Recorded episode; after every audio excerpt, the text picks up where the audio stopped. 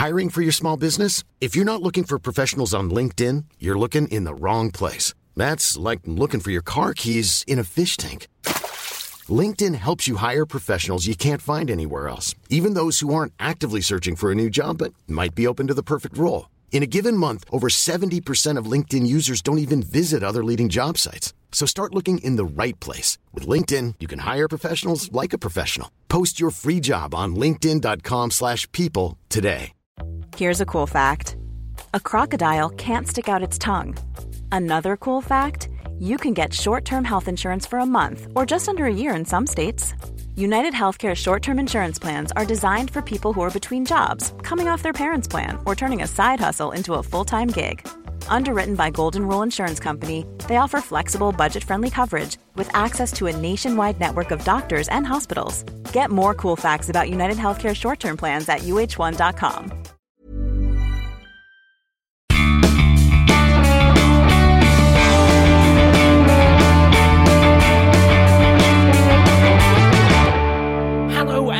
welcome, welcome, dear listener, to another episode, the second episode in season five of the Guitar Nerds podcast. I am your host, Joe Branton, joined this week by Matt Knight. Good evening, Mr. Joe. Good evening, Mr. Matt. Good evening, dear listener. Welcome, welcome to the podcast. We're well into the thralls of season five now, and NAMM's round the corner. So, You know, um, it was Blue Monday recently.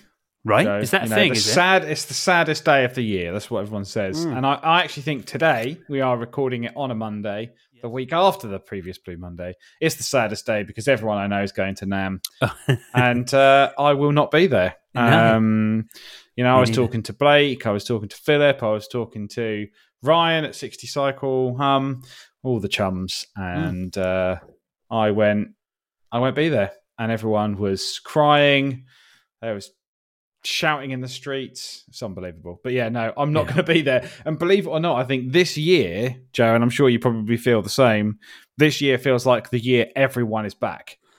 Like Yeah. it feels the year like everyone's going. It's like going to be the biggest party, and I'm not invited. It came out of nowhere, though. It came really late. I feel like everyone, all the companies that I work for, were like, "Yeah, may- maybe we'll do it." And it was only like a couple of months ago that people started going, "Yes, we're, we're actually gonna."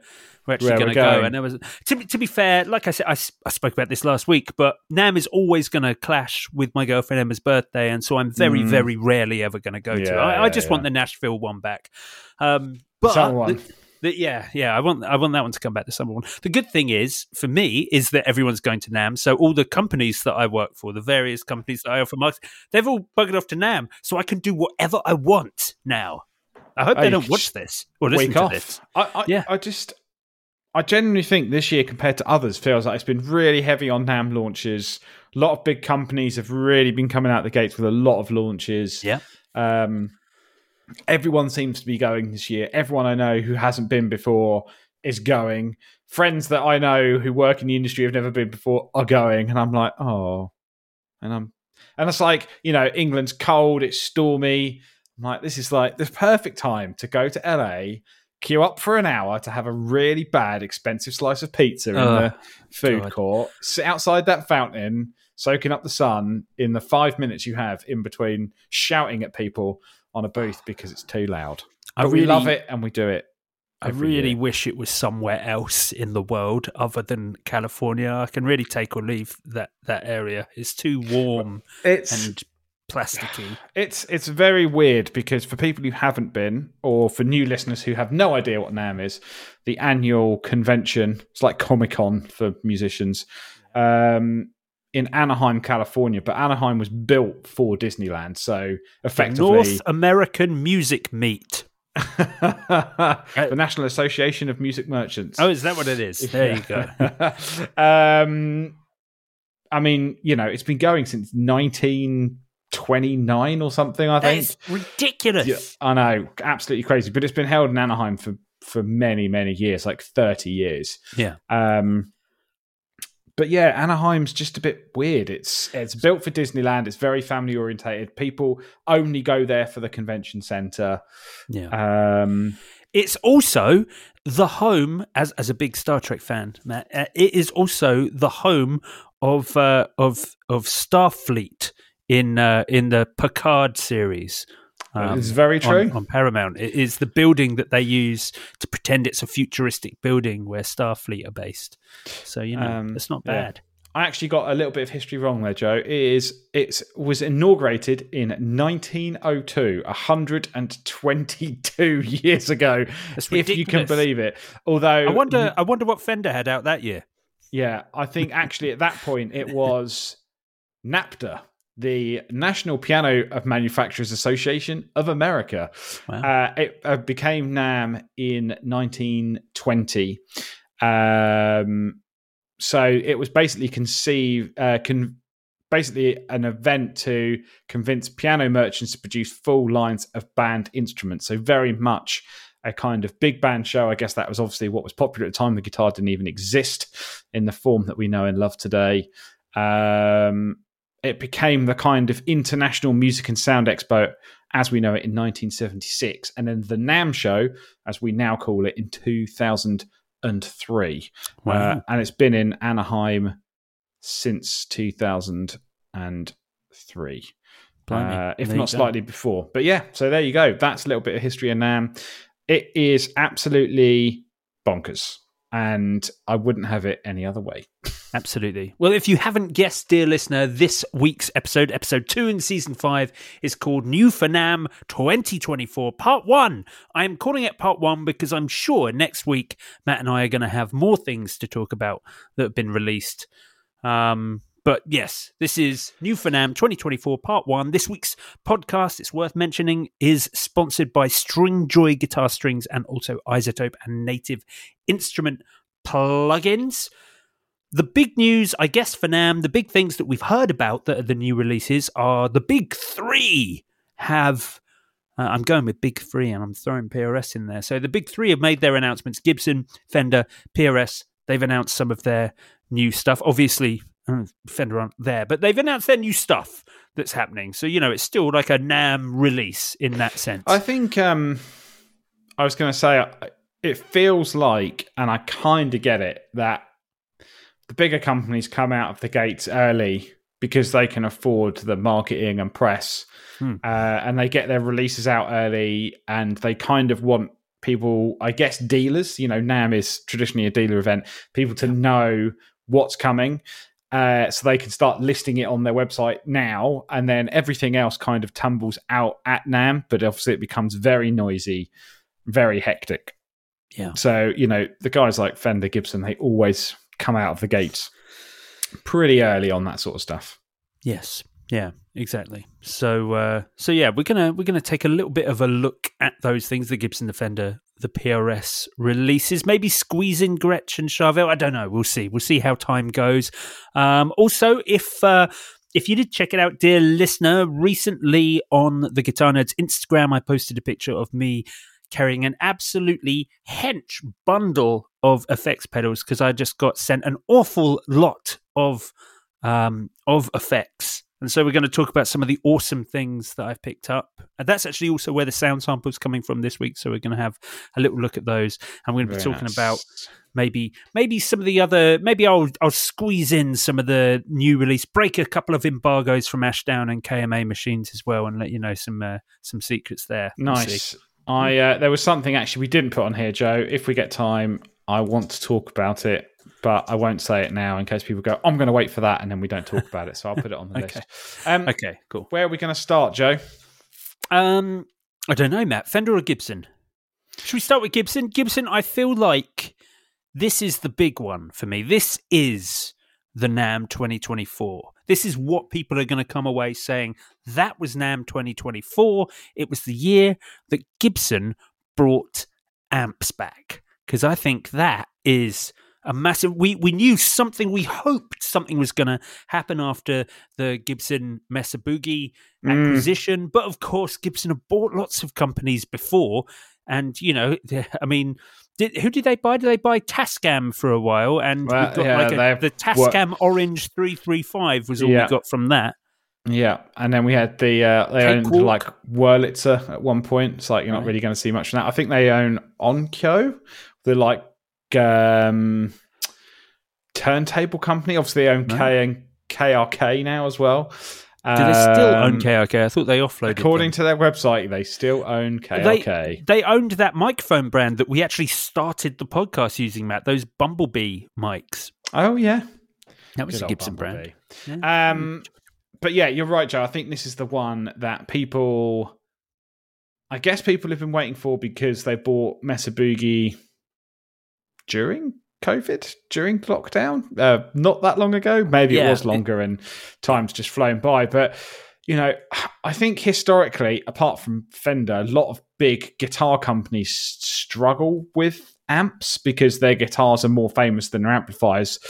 You know, so you've got like PRS and they make great amps, but people don't talk about them as much because they're always talking about the guitars.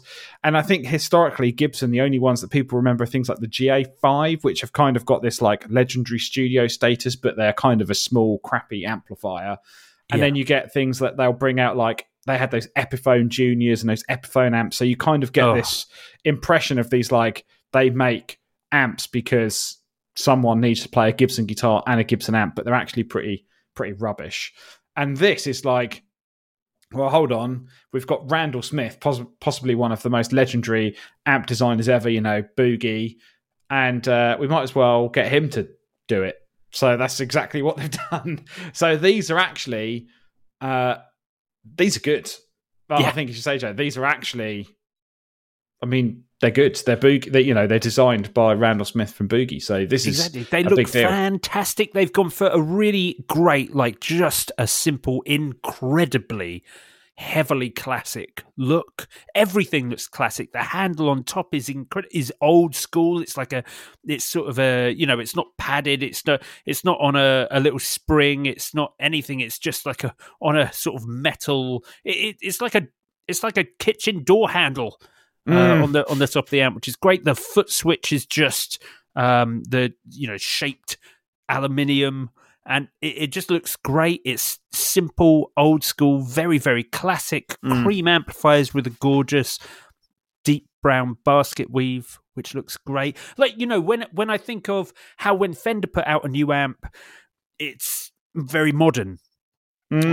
I, I know that I, I know that obviously they still do all their classic amps still. It's not. I mean, but they uh, there's there's always a little modern edge on the Fender stuff. They're looking Fender always looking forward. They're looking to make new things, and I love that Gibson looked back. I love that they made something that's, Yeah. that matches their instruments. It's very classic. I'm glad they didn't release something weird and 80s or that was just another version of Mesa Yeah. Boogie. There were so many routes they could have gone down, which would have been wrong. This is the right route. And best of all, the number one thing that Gibson do, they haven't done, which is made these insanely expensive. Um, they they're they're not they're not cheap, And then, yeah, they're not cheap, but, but but they're not. they're not as much as a Mesa Boogie in some sense. Um, so yeah, I think that there's a couple of big things here. So you've got the Falcon 5 and the Falcon 20. Uh, the Falcon 5 is 7 watts. Uh, I guess 5 sounds better than 7 in a name. Uh, and the 20 is 12 watts. Again, maybe it's just a name thing. Uh, one has a 10 inch um, Jensen speaker, one has a 12 inch. Um, but what you've got is basically a fairly simple amp, so volume, tone, reverb, and then you've got a um, tremolo as well on both with a depth and Um, a frequency. depth and frequency, which is very cool. I think the big thing though is that they've taken the multi watt power scaling from the Boogie system and put them Yeah. in here. So that is not just an attenuator like a lot of other amps. It physically, what they call duo class technology, it basically changes the wiring inside to change the way the power amp works. So power amp handling is very different. It basically means that the amp responds totally different, which means you get a different feel. A lot of times when you just attenuate, you're drawing a lot of power away from the power amp and into the speakers. Dynamic, dy- dynamically, dynamically makes it feel very different because it, they feel choked. Um, whereas this is like a you know single end. The five is a single-ended Class A amp that you can then kind of scale back. So yeah, there's a lot of different stuff here. Um, I think it's really cool. I think it's a cross between the sort of more traditional boogies and then kind of that Gibson vibe on it. It's it's good that they haven't just rebranded a boogie. They've actually built an Yeah. amp from the ground up, um, and they're going to be just looking here, fourteen nine nine for the Falcon Five in, In dollars, dollars, yeah. and seventeen nine nine for the Falcon Twenty. So I get that Uh, they're expensive, but these could have been a lot more. But You know. I think this is for people who love Gibson. I I, Yeah. I don't think you're going to necessarily be looking at these. You know, you know, you've got Tone King and those kind of boutique brands, and they're kind of wedging themselves in that kind of sphere. I feel Yeah, with the kind yeah. of price and the images. But I, I, I just think if you're kind of into Gibson and kind of the other things they're doing, and certainly the other things that they're bringing out at NAMM, um, I think we, you know, like the mod shop and stuff. It's for people who love Gibson and want Gibson stuff. Uh, first and foremost, that's that's my feeling on it. I think. Sure, I, I think they're also probably very good, very premium sounding amplifiers. I, think- absolutely. I, I agree they're there for Gibson fanatics, but I think they can stand. I hope they can stand on their own legs as a as a, a quality boutique amplifier for people who love kind of retro, low wattage, tremolo. I think it's um, it's tricky because that market has become a lot more saturated with boutique Yeah. builders making similar things.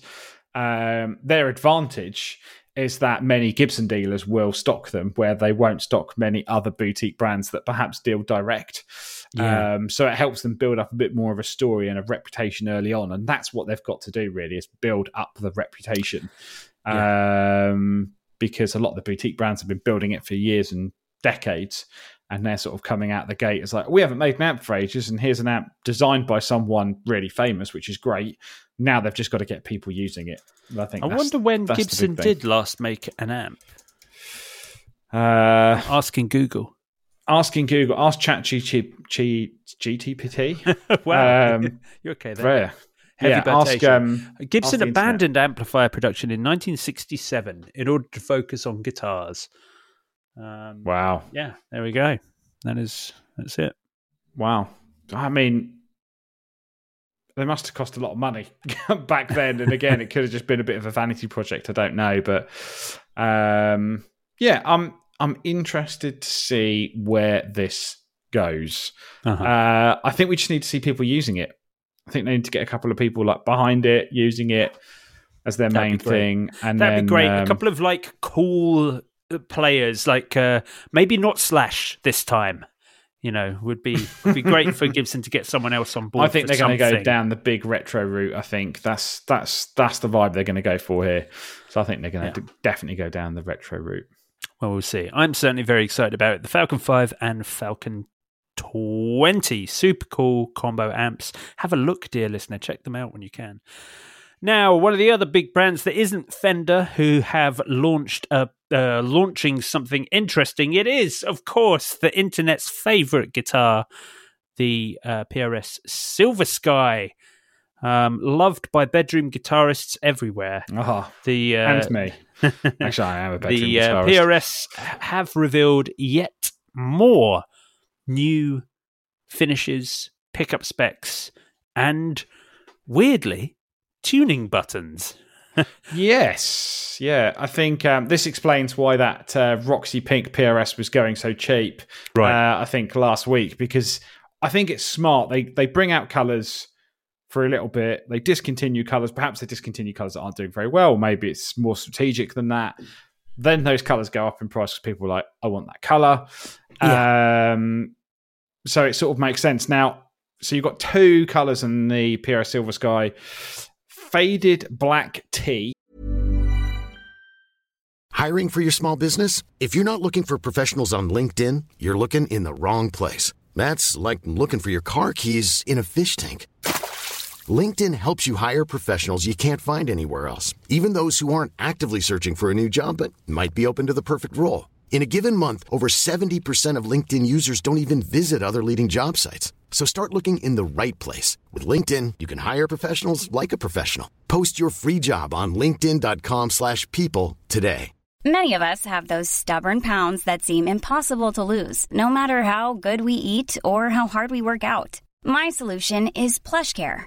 PlushCare is a leading telehealth provider with doctors who are there for you day and night to partner with you in your weight loss journey. They can prescribe FDA-approved weight loss medications like Wegovy and Zepbound for those who qualify. Plus, they accept most insurance plans. To get started, visit plushcare.com slash weight loss. That's plushcare.com slash weight loss. Hey, Dave. Yeah, Randy. Since we founded Bombas, we've always said our socks, underwear, and t-shirts are super soft. Any new ideas? Maybe sublimely soft. Or disgustingly cozy. Wait, what? I got it. Bombas. Absurdly comfortable essentials for yourself And for those facing homelessness. because one purchased equals one donated. Wow, did we just write an ad? Yes. Bombas. Big comfort for everyone. Go to bombas.com slash ACAST and use code ACAST for 20% off your first purchase.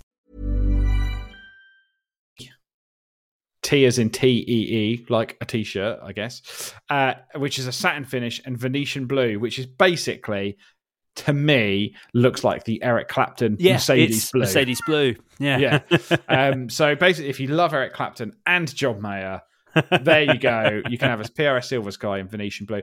I think the faded black tee looks awesome because it's got the on with satin finishes, but I know you hate satin finishes, but I think the rosewood fingerboard as well looks um, really sweet on that. I think it looks. I think it looks cool. Look really, really cool.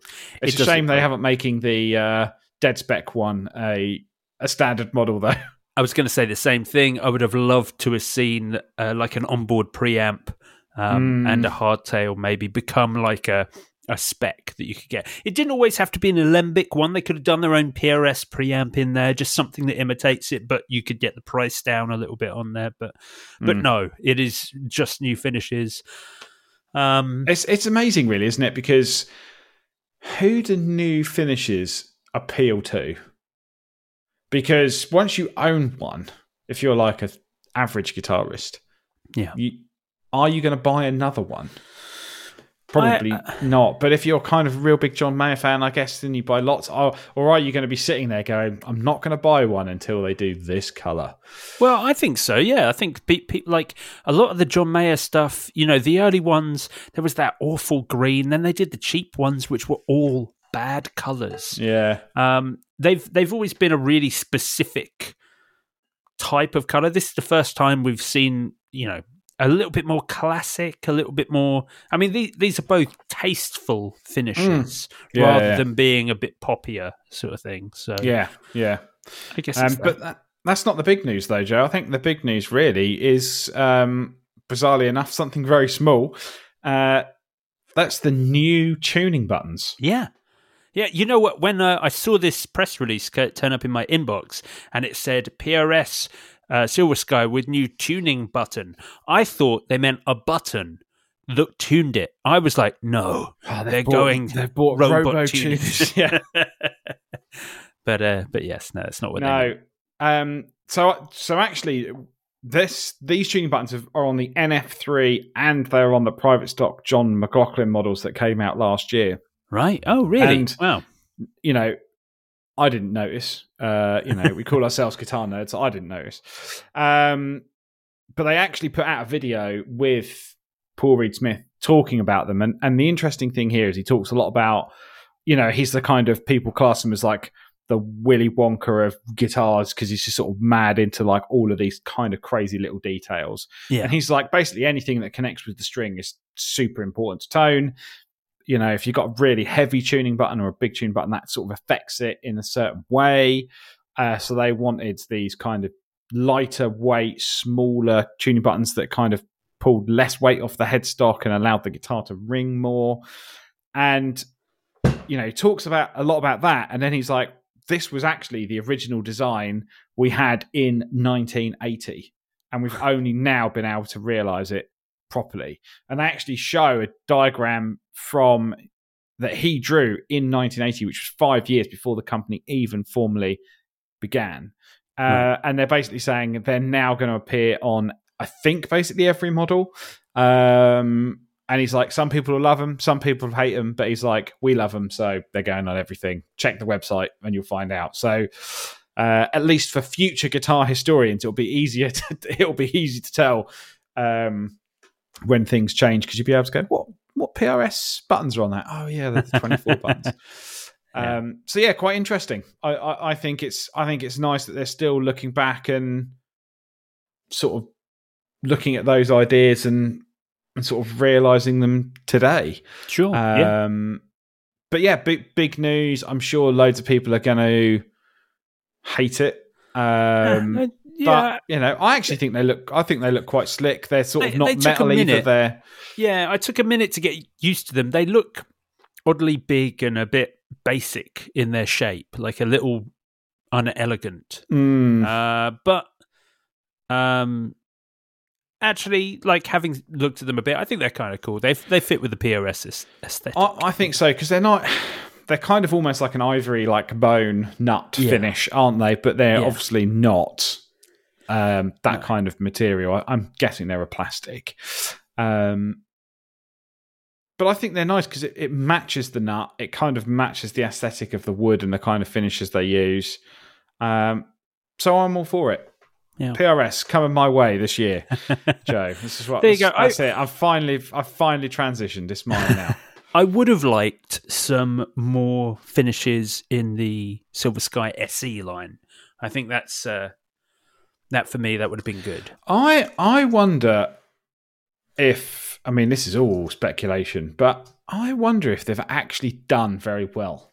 I, I guess they've probably Yeah. done quite a lot, but we saw quite a lot of deals in certain colours. So probably We certain did. colours are pretty unpopular, and I just wonder whether a lot of people are just going, I might just buy the other one. I don't. I don't know. There was a I'm sure they've sold. price I'm difference sold between loads. them: twenty two hundred quid for a normal one, seven hundred quid for an SE. Like that's a that's a big price difference. That's I mean- that's a big reason to go for the SE. But I think they were quite careful with it. In you know, those finishes weren't very nice. They were they were very very basic. You know, there, Um, there weren't even any metallics or anything like that. There were just some really plain colours that weren't even you know, a, PRS version of a Fender color. They were something new. They looked very simple, very Squier affinity. Um, the, fin- the finishes. I know exactly what you mean. Yeah, it was just that, and, and Yeah, I'm not. yeah. I'm not like I. I bet they're well good. I bet they are great guitars. I don't think anyone was going. Yeah, what I want is, uh, you know, like a, a really flat looking cream or green. You know, I tell you a- what's what's interesting, right? Used markets always always uh, interesting for these. So you can actually buy a, I mean, PRS SE Silver Sky. I mean, it's a stupid comment to say. Probably haven't sold many because I think it was actually in the uh, Reverb top ten selling guitars thing that we talked about last year. Yeah, but that's that's Um, probably because people buy them and then sell them. So There you were can actually- loads in the pre-owned. I know. So you can actually buy a new SE Silver Sky for as cheap as five eight nine in moon white. So retail price or RRP price of eight nine five. Um, Is that pounds? are- you talking pounds? I am talking GBP. Great, GBP. great British pounds. um, yeah, I mean, you can pick them up here for as cheap as. Well, I think the thing is, the second-hand prices come down so much.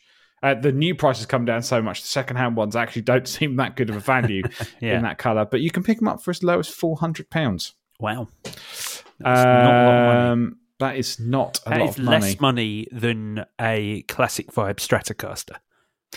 I did see, and I've forgotten the channel now, but there was a person on YouTube who was like modding PRSs, Silver Sky specifically, and making like dual humbucker versions and HSS versions and single cool. pickup versions. And I was like, oh man, they look really cool. So I don't know what they're like underneath the scratch plate, but um, they could make a good modding guitar for not a lot of money, I think.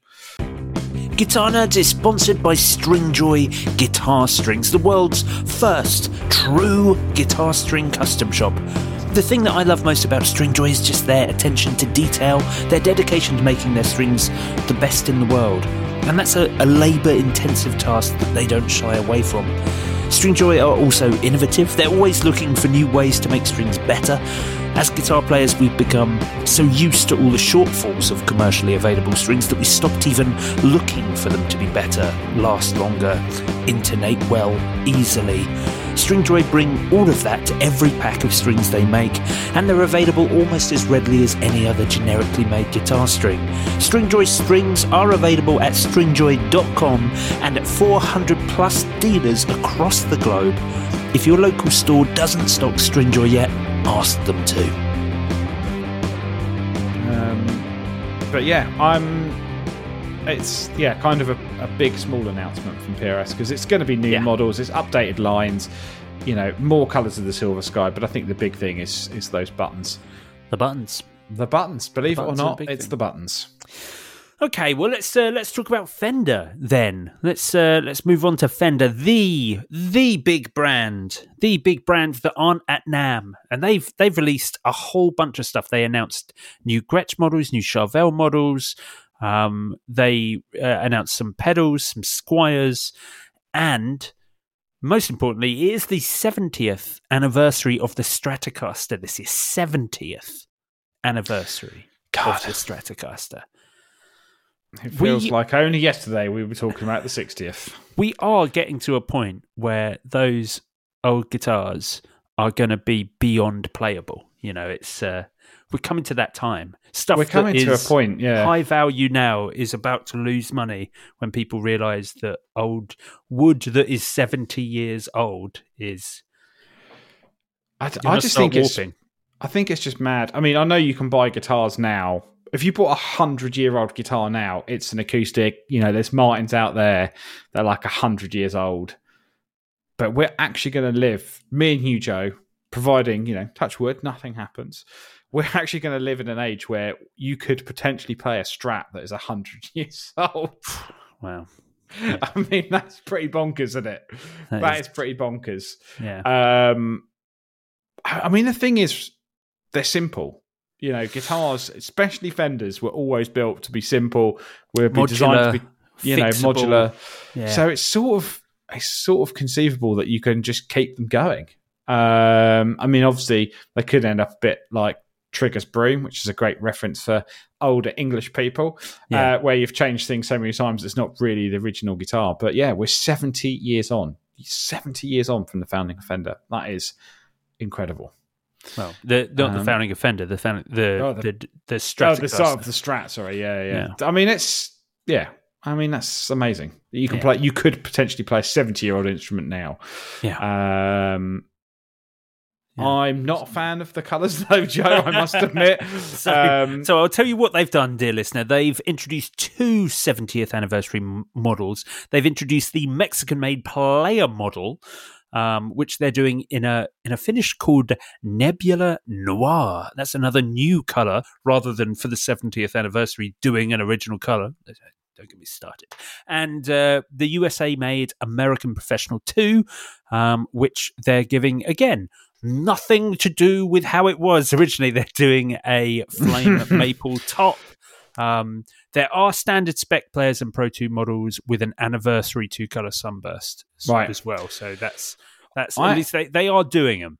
They are doing them. The, the know? player um, the player still it's great that they've done the player in a in a in a two color sunburst with the white guard, but they've they haven't gone vintage tint on the neck, and so it doesn't really look like a an old strat, you know. And I know that's because they're doing those things on the professional two. The professional two, they've gone for a parchment guard, lovely aged, you know, sort of yellow buttons and, and pickups, and the gorgeous vintage tint neck. Certainly, the professional two, the US professional two, looks absolutely wonderful. Two Mm. color sunburst. It's the best sunburst, and it looks fantastic on a 50 style strat. I wish they'd done more with the player in its original finish. Personally, I love the finish, the Nebula Noir, because it's like a black You like it? sparkle. yes, it's a um, very nice finish. but I think the choice of pickguard is very wrong. Pearloid pickguard with black pickups. It's just is what they've you gone know, for. I what a just slap think, in the face to the just memory of think- the Stratocaster that guitar is. Probably the worst looking Strat Fender have ever put together, and just- that's their 70th anniversary just- model. Gen Z slapping the boomers right in the face. Yeah. Um, no, I, you know, because there is, you know, it's a modern guitar, obviously of a seventy-year-old design. So you've got two-point trem, you've got the pure vintage fifty-nine single coils in there. You've got a nine and a half inch radius, so it's much more modern. For me, I just think. I love the idea of the pickups. I love the sound of those pickups. I just think the black hardware would work if it was a different coloured plate. Just a black guard would have been fine. Yeah, I just think black guard and then white pickups Yeah. would have looked quite cool.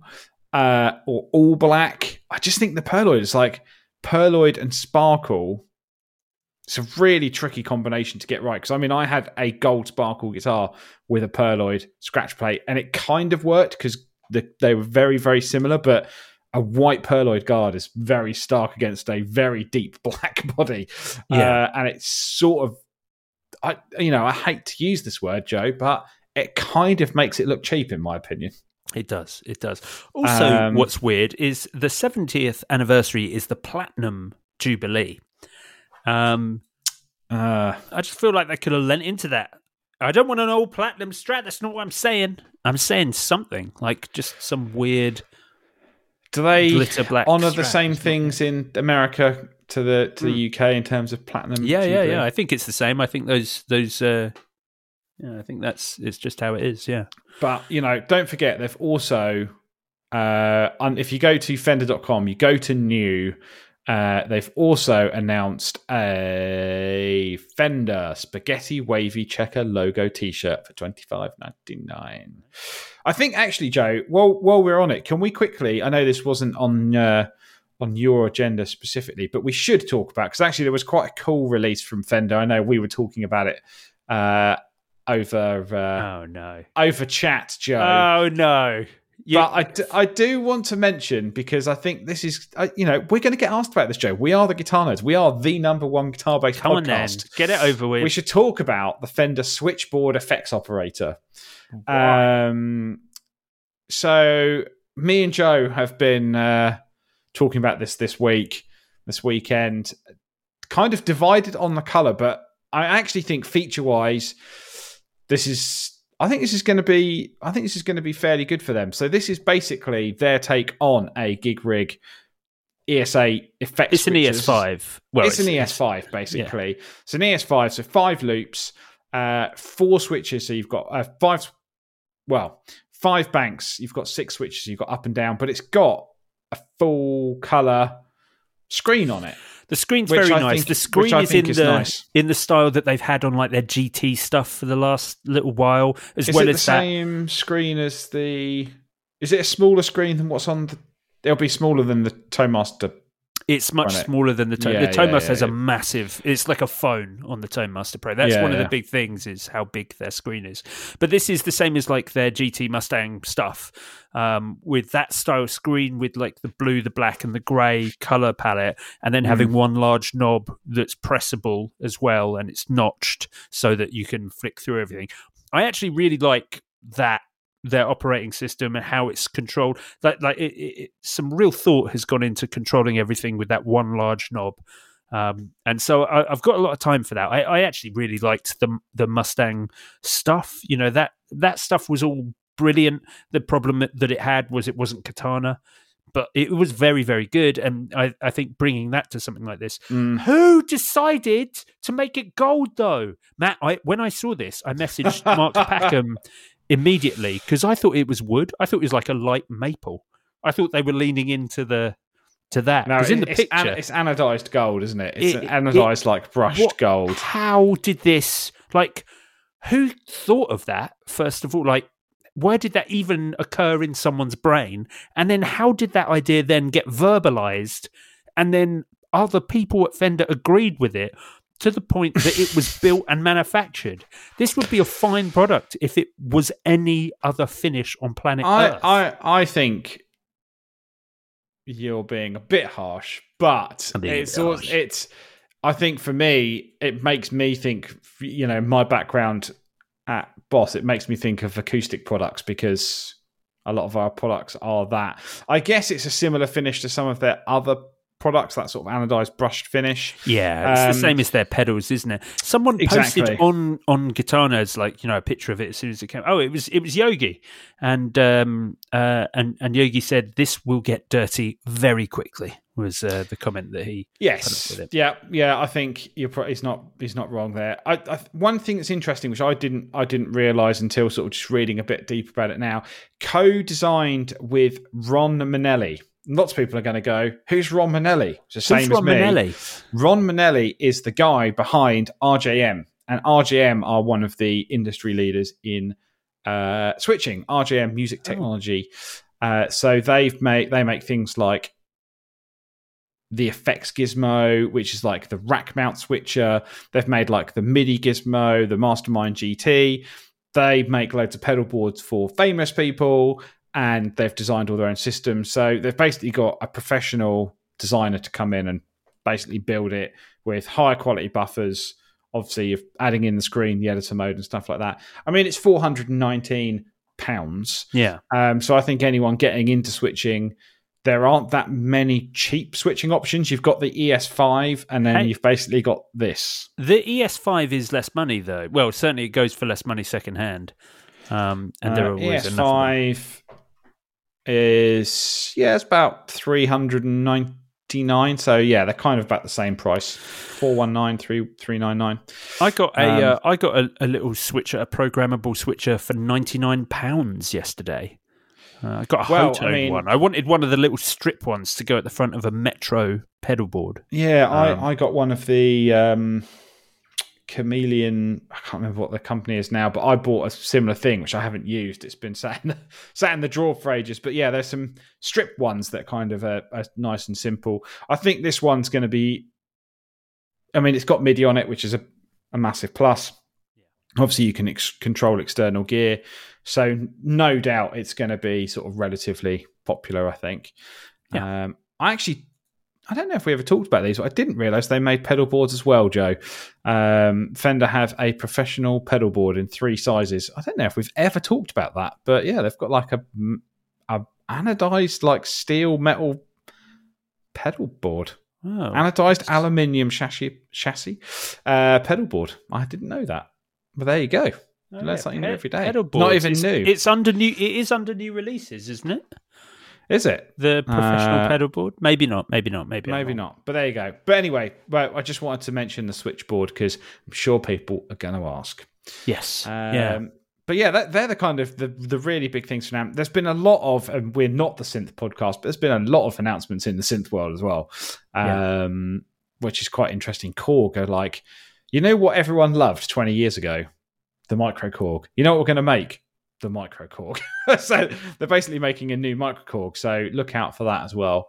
Dude, Um, the Vox. Oh well, like Korg, uh, who who well, Korg, yeah, Vox, they're obviously part of the same thing. Yeah. the, the they've released that new. They've made a new version of the Vox Apache or whatever it was I called. mean that, the, you know, you talk about crazy ideas, Joe. Who the who went? You know what people want? The Apache. You know what people what we're going to make? The Apache. It was just like no, one wants a guitar with a built-in speaker. It's so good. Um, What are you talking about, dear listener? If you've not, if you're not, I'm trying to find an article on it. Someone uh, actually A- talking the about Vox it. APC one. It has 33 inbuilt rhythms. Um, I don't know. I, I don't know, Joe. I think that's it's no gear of the year. No, I don't think it's. I don't think that's going to be gear of the year. Um, no, I'm sorry. Well, I'm sorry. Okay, fair enough. Fair enough. What I should we? going Um, to be cool. what should we go for next, Joe? Is there Well, anything S- else want to cover from Squier, now? Squier are the next thing that I wanted to talk about. Yeah. Um, I was still trying to find the, the Premier Guitar website at the moment. Honestly, if they squeeze any more banner ads onto that page, like I literally can't click on anything because if you move your mouse, it hovers Oh. something that changes the crop of the page. Oh, it's just the worst. Great, you know they're good at getting um, press releases out, you know, quick, but oh, Mm. website, God, it annoys me. Guitar Nerds is sponsored by iZotope and Native Instruments, two companies who provide the bulk of the recording and editing tools used by Guitar Nerds. If you have a home studio or if you're thinking about getting into demo recording from home, then iZotope and Native Instruments provide the tools that you need to make premium quality recordings with ease and with virtually no equipment other than your guitar and laptop. iZotope make all the voice editing and audio repair tools that I use for the podcast each week, and Native Instruments Guitar Rig 7 is one of the best, most comprehensive collections of virtual effects and guitar amplifiers available anywhere. Use discount code NERDS10 on any product in the iZotope and Native Instruments catalogue for 10% off their fantastic range of tools. Um, yeah. so um, Squier have actually had quite a good little time as well. They've uh, released a bunch of stuff in the classic vibe. I really like the 60s Stratocaster. Shame to not see Squier doing something, but I guess it's the Fender Strat that the uh, is the 70th anniversary. Yes.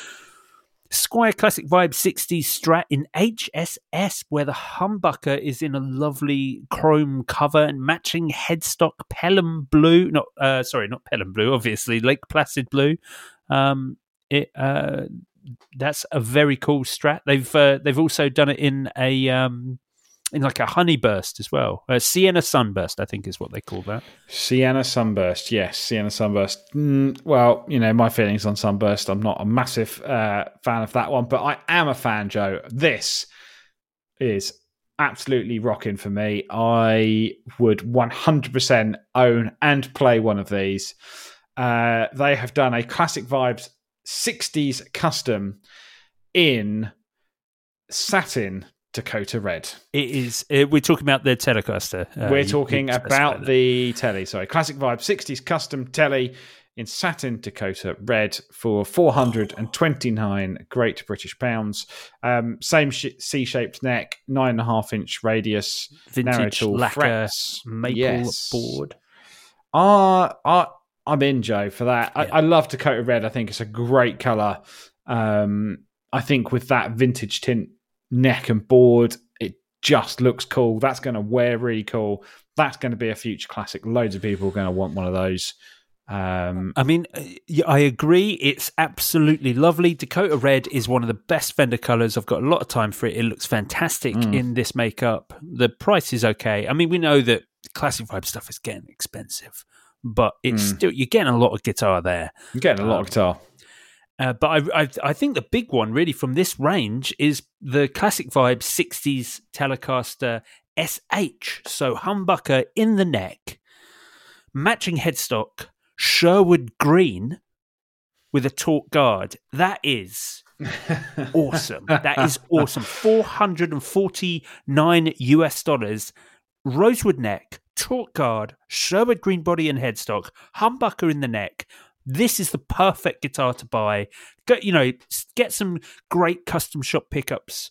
Um, you know, not not necessarily Fender custom shop. Go to a great uh, pickup builder and get some awesome pickups shoved in there. That is that's going to be How an amazing guitar. how did they make that guitar cheaper than the classic vibe 60s custom telly um 409 pounds which i just sort of find amazing but they do it in black or sherwood green. I, th- I think the black looks very cool. The black is Uh, very cool because it's black black guard matching. yeah. I, although i would like black torque guard. Uh, yeah. uh, and then get rid of the bridge pickup just a neck pickup. Get rid of the control plate. You've got the world's weirdest esquire.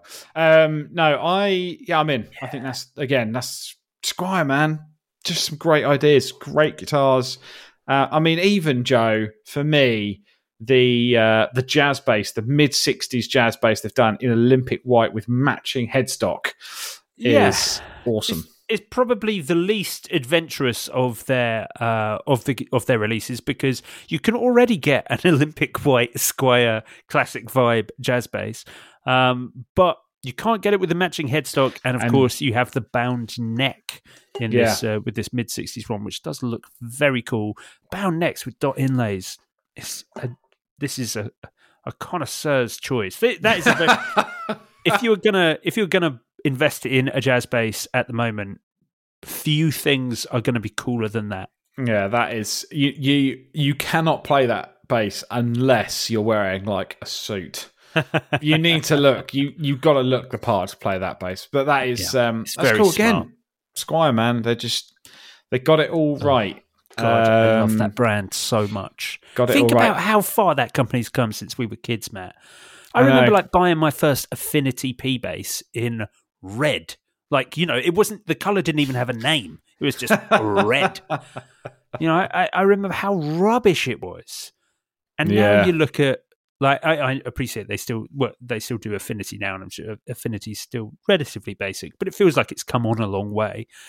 Um, th- what a, amazing way to spend 450 quid right there. Think Can about we, when we um, were kids, all you could get for 450 quid if you were lucky was a Mexican in a standard color. You know, Yeah. Can we also talk about Joe? Well, just while we're on um, kind of new releases from that brand, Uh-huh. I think we should also very quickly, only because I've been served about three different articles for the deluxe wooden amplifier stand. Oh, they love it. I can't. I, it's just everywhere in all the news It articles about it. everywhere. So Fender, and hey, I get it, and actually, I think it's kind of cool. We we talked about Joe, if you remember, be- probably in December time, we talked about Amazon products that basically look very similar to this, but are way cheaper. That are just Yeah. like metal frames and a bit of foam. Etsy products, yeah. Etsy products, and I just I get it. Like I think that amp furniture we talked we've talked about several times before. Um, I can't remember the brand now, but there's a brand that make those kind of really flash guitar stands, and they stack on top of each other, or you can have a workbench on top. And I just think that like guitar furniture is certainly a thing that people want when they're kind of melding it into their sort of home aesthetic. Yeah. So they've kind of announced a wooden hanging guitar stand, which is very similar to those super expensive wooden stands that came out from some sort of boutique company a few years ago. They're doing a triple guitar stand where the guitars sit staggered back from each other. That's Um, really the- nice. That is really nice. It's expensive, but it's wood, so I get it. Um, it's yeah, the deluxe wooden amplifier stand. That's the which- big one. Two hundred and eighty-five pounds and ninety. I mean, they're actually they're actually saying it's their own line of gear furniture, so we're probably going Right. to see a lot more of this. But it is effectively an amp stand made out of wood with a drawer underneath, which I just really like. I just think it's good. It's an elegant walnut finish. Well, Uh, for for for fifty nine pounds and ninety nine pence, I bought a big wooden box off of Amazon, which uh, which my amps just wrote Fender on. on it. no, but my amps are just sitting on on that, and it was much cheaper. Um, But but you know, I also noticed that they spelt included wrong. Customizable EVA foam padding included. included. Included. But, the, you know, I just think there's a lot of people out there that want this kind of Yeah, thing and do want it for your living room or whatever. Um, I think they put like, it looks like they've put a Mustang on it. Yeah, like a yeah, fan. I'm like, why wouldn't you put like a twin I'm- or something on it? Is, like, the, is the stand more expensive than that amplifier? I think it probably is. um, but I think it's cool. I, I think it's very cool. Although the one article I did read when you could just buy a Boss BSA one, uh, and Which is yeah, what, but which Polymath would also that. work. Polymath used that. Tim has his uh, his jazz chorus just sat on the BAS one. you know, amp stands are no new thing. Um, but I think the advantage of this one, and I don't know, I could be talking out my ass, Joe, but you might notice when you use an amp stand, you lose a lot of bass because you're taking it off the floor. It doesn't resonate in the same way. Where you've got like a, it's connecting to a lot more ter- material that's connecting to the floor. Um, I think it's going to project a little bit more bottom end, and some amp stands you do lose that. I think perhaps that's also become they they become very directional. Um, but yeah, it's not cheap. Two hundred and eighty-five pounds, Big money. Um, but you know, we've seen guitar stands way more expensive than that. Sure. Um, people own amps way more expensive than that, and Yeah. if you only own one amp and it's in your living room and you want it to look nice, then there you go. yeah, yeah, fair enough. Fair enough. It's definitely cheaper than a lot of the boutique stuff. Yeah, indeed. Matt, Indeed. speaking of something you mentioned uh, just now, as maybe want to talk about this thing. Do you remember before we started podcasting, I said to you, "Oh, I've got a secret story that I want to tell you Yes. on the podcast." You were Yes. trying to get me to tell you before. Well, Yes. NAMM's round the corner, okay, Mhm. and uh, and so Ashdown, we're prepping all all the all the new gear, right? We got we got the amps, we've got the basses, there's some pedals, everything's getting ready to go. And I was up there the other day, and I was like, huh. How many of these amps have we made? Because we've misspelt the name on the front. And this is for uh, this is for people watching Hold on. the uh, this is for people watching the podcast on the front of the yet to be released Oh, no. amps. It says it says original 500. supposed to be the original. Um, Oh, but man. fortunately, it was just one. It was just the uh, prototype. So I was like, "Can I have it?" So they've uh, they've let me. that is take- excellent. so there you go. So I've got the one original uh, Ashdown amplifier, um, and that is still is there. You go. If you want to, if you you know, breaking a little embargo, this is due out on uh, on whenever Thursday. Uh, that is the new. I said 500. It's 300. I think this one. It's a little 300 watt Class D amplifier. It looks great. Lovely little chassis. Really smart. Five bands of EQ. You know all the things you want. A really high quality DI out, which is what matters. And then you know the that Ashdown shape button, which basically scoops out your mids, which I do not like. Um, I I just want the isn't? Interstellar 600. That is the amp. Oh That's yeah, the Ashdown amp for me. the guy the Guy Pratt one. It's it's Pratt great. one. It's huge, um, and it's uh, it's uh, Yeah. it's very cool. Um, It's very cool. But there you go. So you've got your own organal, or, organal. organal Ashdown. That's Love my it. that's my favorite thing. Um, uh, dear listener, also worth noting, actually, um, again, if you're, we, we are releasing these podcasts on YouTube as well to watch if you care about watching me and Matt talking to a microphone for an hour. Uh, but this is something just for the viewers. At the moment, KMA machines are, we're doing a little giveaway on the Instagram. You know, I, I get to do the Instagram stuff, so I keep putting together giveaways so that I can give you, lovely people, stuff. Um, KMA have got a pedal coming out on uh, on Thursday uh, at the start of NAMM, a big new pedal, and there's a giveaway on Instagram to guess what that pedal is, what type of effect. I've given some clues. There's basically a picture of it on a pedal board, and the position on the pedal board and how it's cabled is your clue as to what it is. But I thought for people watching, I give you another clue because I've got the I've got one of the pedals here. Thought I'll I'd give you another clue. I'm going to reveal it. Yeah. Well, I thought what I'd do is show you all the back of the uh, of the pedal. Um, that is the pedal from the back, and I wonder how I can do this. This is I hope be thought about really careful. And that is some of the uh, some of the inputs and outputs on the side on one of the sides of the pedal. So there you go. That's a little bit of a clue. If you want to enter, go to the KMA uh, Instagram and uh, and have a little guess at what that pedal is. Nice. see.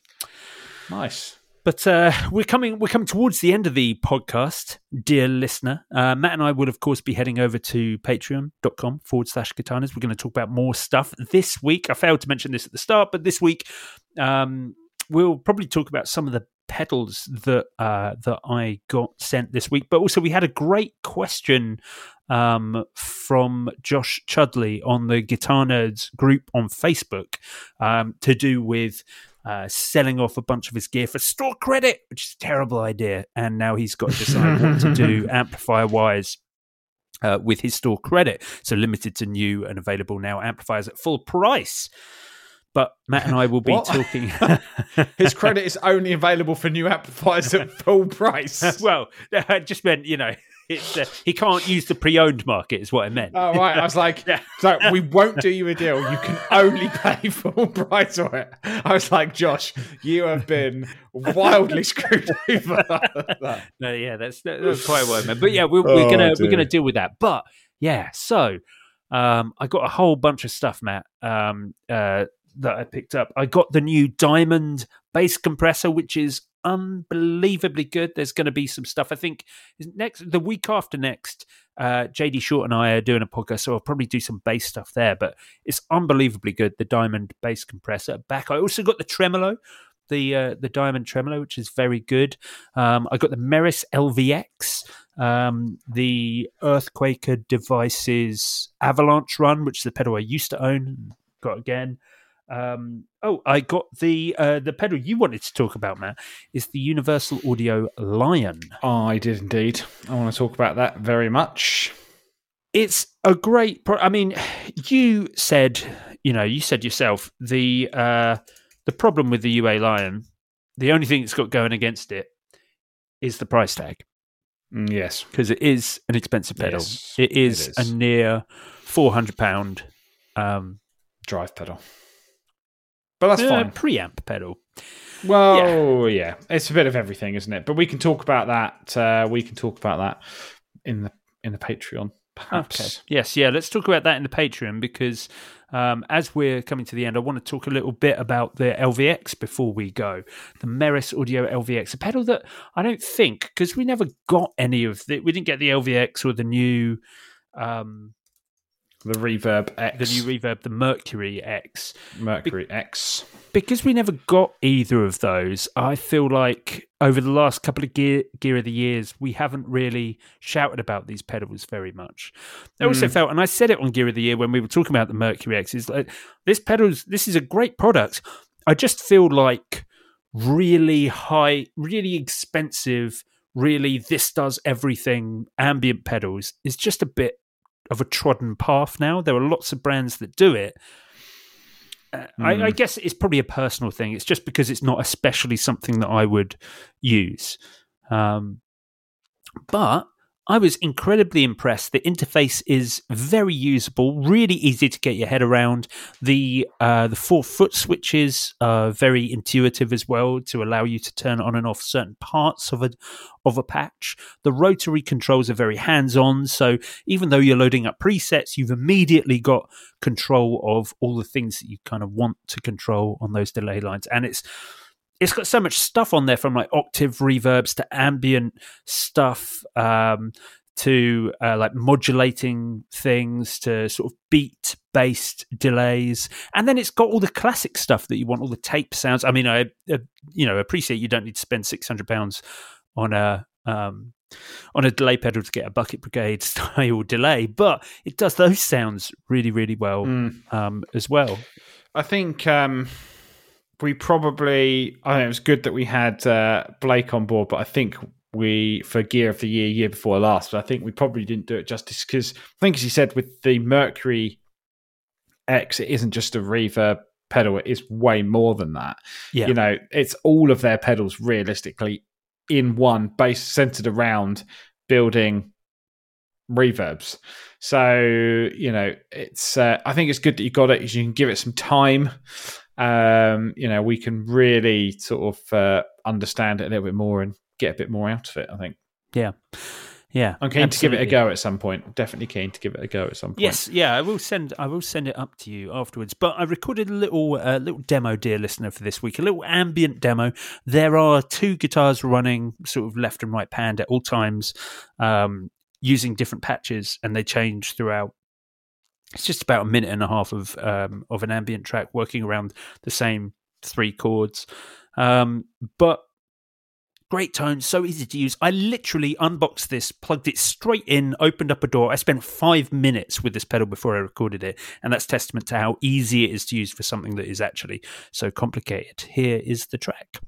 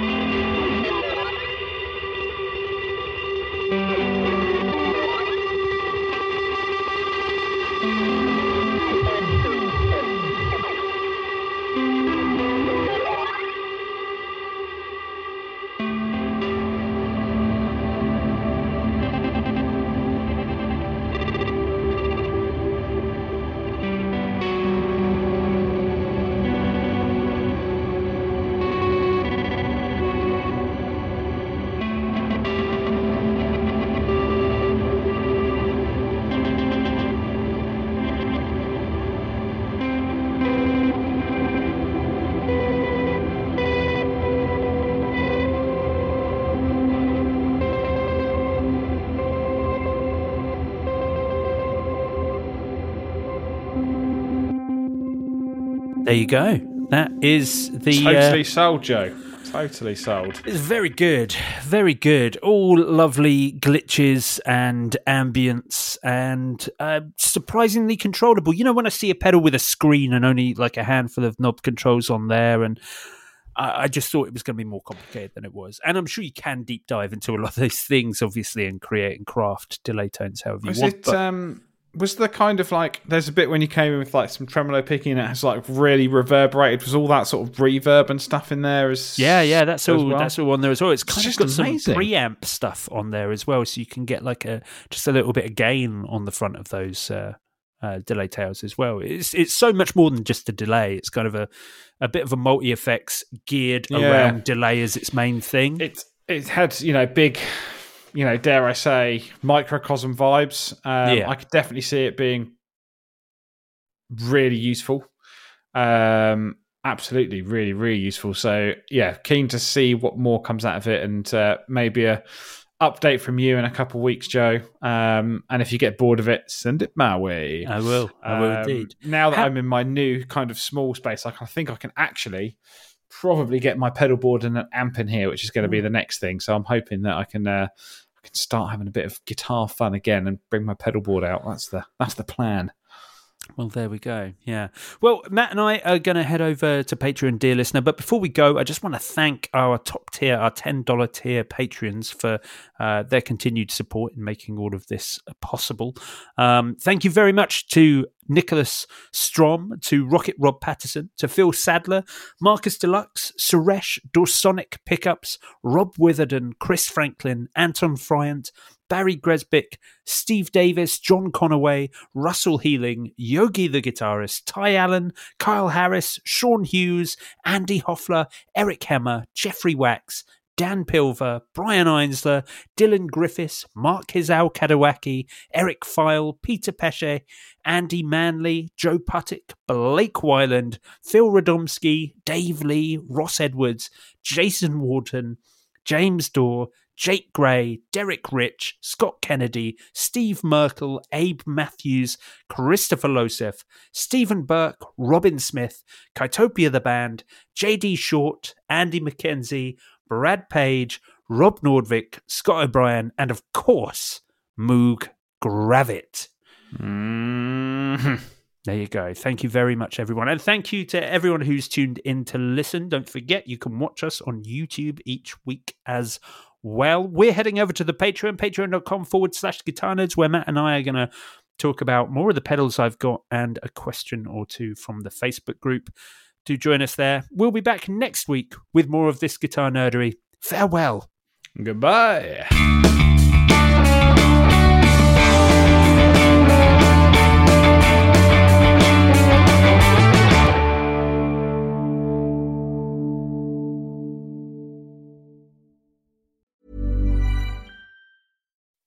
When you make decisions for your company, you look for the no brainers. If you have a lot of mailing to do, stamps.com is the ultimate no brainer. Use the stamps.com mobile app to mail everything you need to keep your business running with up to 89% off USPS and UPS. Make the same no brainer decision as over 1 million other businesses with stamps.com. Use code PROGRAM for a special offer. That's stamps.com code PROGRAM.